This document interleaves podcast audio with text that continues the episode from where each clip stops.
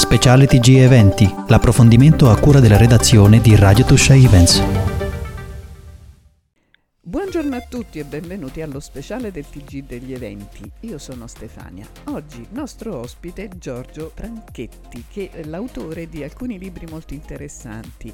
Buongiorno Giorgio. Buongiorno Stefania e buongiorno a tutti i tuoi ascoltatori. Allora, stamattina parleremo del tuo libro che a me ha colpito tanto, A tavola con gli Etruschi, perché è sicuramente uno degli argomenti meno noti pubblico. La prima domanda è questa e anche la più scontata. Come ti è venuta l'idea di parlare del cibo degli Etruschi? Io ho avuto una, una sorta di tempesta di, motivazionale perché prima di tutto io vivo a Cerveteri eh, sono un romano trapiantato a Cerveteri, quindi naturalmente sono co- continuamente circondato dalla, dalla, presenza etrusca perché vivo lì dove attualmente è presente la, la più vasta necropoli etrusca che, che, conosciamo. Diciamo tutti i giorni la vedo gli etruschi. la banditaccia, sì. E quindi naturalmente sono completamente immerso in questa, in questa ottica, in questa dimensione. E poi noi nel 2000 nel 2000, ormai nel 2017 avevamo dato alle stampe a tavola con gli antichi romani e eh, ormai sono quasi sette anni quest'anno che andiamo in giro in tutta l'Italia e l'Europa, anche, anche nel mondo siamo stati per per presentarlo e ogni volta che andavamo in quella che eh, diciamo, gli, gli, etruscologi chiamano l'Etruria propriamente detta, cioè quella che è l'attuale Toscana, diciamo, quella compresa a nord fra il fiume Arno e a sud eh, fra la riva destra del Tevere, beh, i musei, i siti archeologici dicevano va bene, dei romani avete parlato, ma quando è che parleremo degli etruschi e di come mangiavano? Beh, eh, insomma, tutto questo messo insieme ha dato una forte spinta per fare poi questo lavoro. Però non è facile parlare di cibo degli etruschi. Quindi eh, credo che tu abbia fatto, dovuto fare delle ricerche molto approfondite. Su che cosa ti sei basato? È assolutamente corretto quello che dici. Eh, purtroppo gli Etruschi non ci hanno lasciato tantissime cose scritte. Attualmente diciamo, il loro corpus eh, di iscrizioni conta più o meno 13.000 iscrizioni, nessuna di queste parla di cibo, tantomeno di ricette o di abitudini legate al cibo. Quindi questo è stato un bel problema rispetto ai romani che invece avevano scritto tantissimo, bisognava solo mettere tutto insieme. E quindi io mi sono diciamo, indirizzato verso una ricerca basata su tre fondamentali eh, bacini di informazione. Uno era naturalmente quello delle fonti scritte greco, greche e romane, che però vanno prese con le molle per una serie di motivi.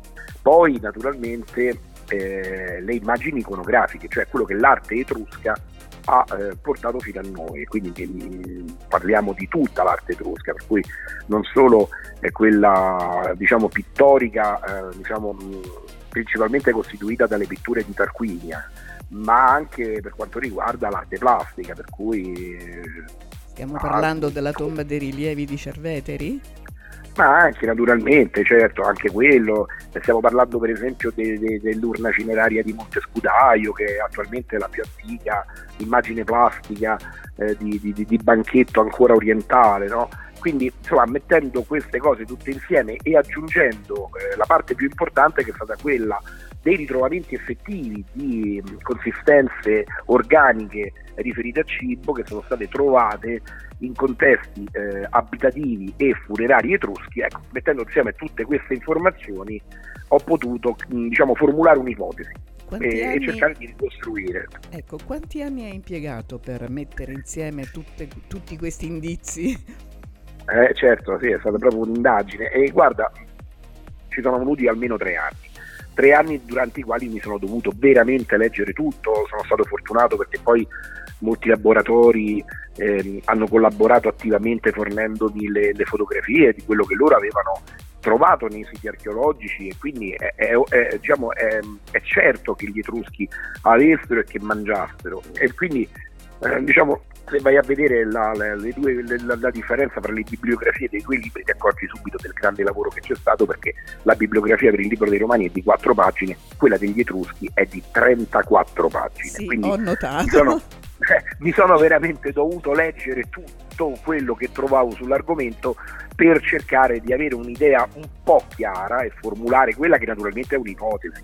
Certo, io il tuo libro ce l'ho qui proprio tra le mani, è edito da Efesto Però sul finire del tuo libro c'è un, una parte molto interessante che è quella delle ricette, quindi tu sei andato oltre questa tua ricerca e hai anche sperimentato oh, la creazione delle ricette etrusche insieme anche allora, all'archeocuoca. Sì.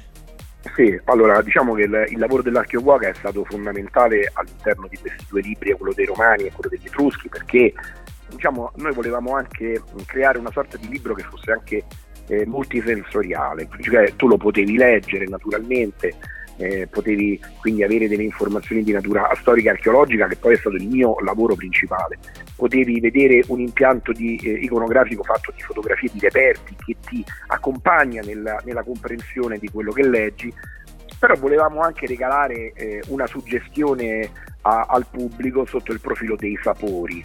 Poi noi insomma siamo l'Italia, siamo diciamo, eh, eh, il posto al mondo dove c'è la maggior cultura culinaria e quindi mi è sembrato veramente corretto anche per creare un libro diverso da tutti gli altri.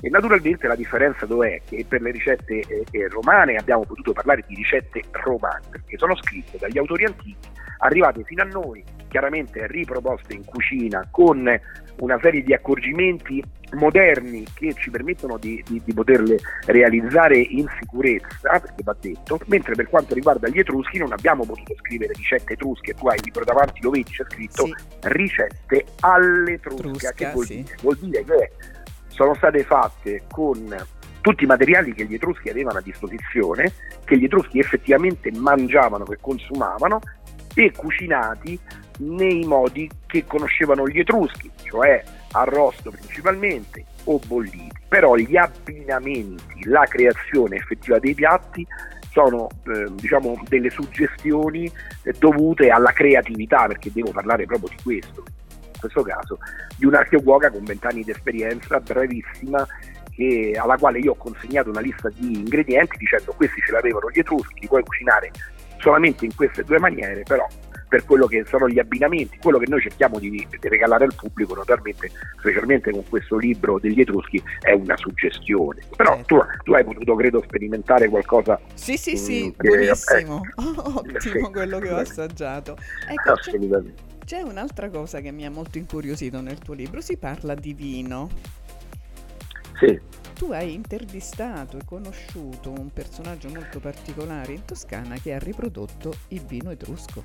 Sì, lui ha, diciamo, è una storia incredibile, quella, parliamo di Francesco Mondini, un personaggio incredibile, fammelo dire, è, amico, è diventato un amico carissimo veramente e del quale io mi sono innamorato, appena l'ho conosciuto. E la cosa era nata diciamo in maniera molto semplice perché io ero andato al museo di Pitigliano per fare delle fotografie dei servizi da simposio che loro avevano all'interno.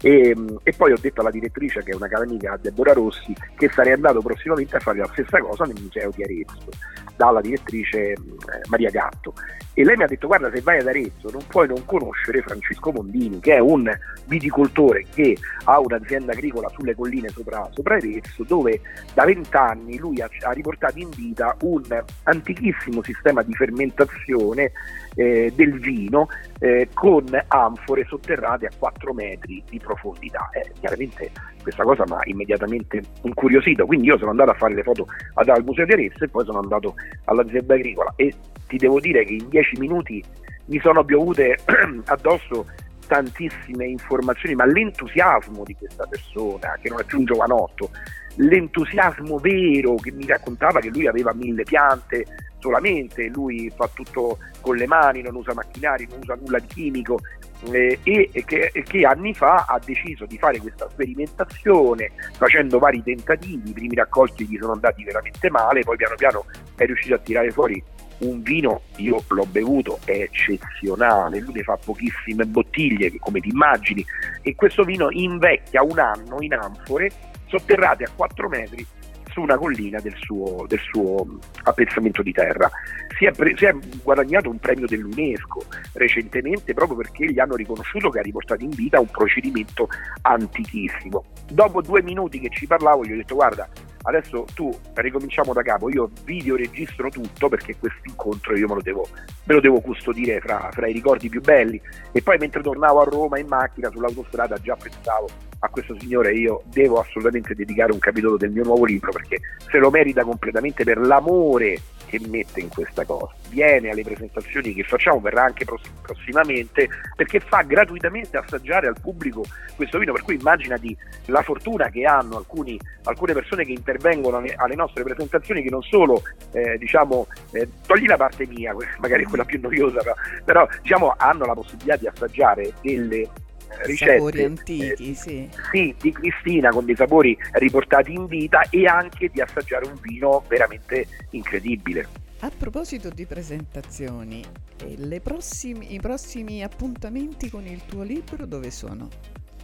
Allora, noi saremo il 5 di, il 5 di, di maggio a Castenaso Villanova che è proprio alle porte, alle porte, di Bologna dove c'è un bellissimo museo, Villanova poi naturalmente dà il nome alla cultura villanoviana, eh, che è una cultura che noi spesso troviamo o quasi sempre possiamo dire, al di sotto di insediamenti etruschi. No? Quindi poi qui c'è tutta la storia dell'evoluzione degli etruschi che sicuramente si evolvono da, dalla cultura villanoviana. Quindi andiamo in questo bellissimo museo che per noi è anche particolare insomma, come, come, posto, come punto di arrivo per, per, presentare questo libro. E poi questo a maggio, i primissimi giorni di maggio, e poi il 18 maggio saremo nei Musei Reali di Torino dove faremo una, una, uno spettacolo gigantesco perché non solo ci sarà la presentazione del libro, non solo ci sarà Cristina con le ricette, verrà Francesco Mondini lì sì a, a far assaggiare il suo vino e poi andremo con due musici di Fonomacoi, un gruppo che fa musica e danze eh, con strumenti antichi vestiti da etruschi e due danzatrici che faranno vedere delle danze su queste musiche ricostruendo i passi che sono dipinti su, nelle, nelle, pitture de, di Tarquinia. Quindi è un, un, evento veramente particolare. Io spero di esserci a Torino con voi perché questo evento Magari. mi incuriosisce molto. Giorgio, noi abbiamo sforato alla grande il tempo a nostra disposizione, ah, ecco. ma l'ho fatto con piacere perché è molto interessante. Grazie, Grazie allora, Stefania. Mm, guarda Giorgio, io oh, ripeto il nome del tuo libro che è A tavola con gli Etruschi, una cosa che non avevo detto, la prefazione di Stefan Steingraber e per le sì, che è più grande, è uno degli ultimi et- grandissimi etruscologi viventi, ho avuto questa fortuna, cioè, è una cosa incredibile. Per le edizioni Efesto. Giorgio, io veramente mm, spero di riaverti ai nostri microfoni perché parlare con te è incredibile, si scoprono tante cose. Intanto grazie, grazie Stefano. Ringrazio te per averci dato tutte queste informazioni e rimaniamo con l'appuntamento prima a Bologna e poi a Torino a Torino. Solo, se posso aggiungere solo sì, una sì, frase. Sì, certo. eh, grazie, ti volevo, volevo solamente eh, dire a, a, a, chi è all'ascolto che eh, bisogna parlare di Etruschi è tantissimo che non si parla di Etruschi, è tantissimo che non si fanno libri sugli Etruschi, perché purtroppo sono stati schiacciati dall'ingombrante presenza romana, diciamolo, ma la loro cultura è una cultura meravigliosa. Spero con questo libro di, diciamo, di accendere la, curiosità del pubblico verso questa grande civiltà perché va scoperta e bisogna parlarne. Io ne ho fornito una chiave di lettura diversa dagli altri libri che è quella del cibo. Seguendo il cibo si può parlare di una civiltà perché il cibo tocca tutti gli aspetti aspetti della vita quotidiana. Sono d'accordo e noi ti seguiremo. Grazie Giorgio. Grazie a voi, un saluto. Speciale TG Eventi, l'approfondimento a cura della redazione di Radio Tuscia Events.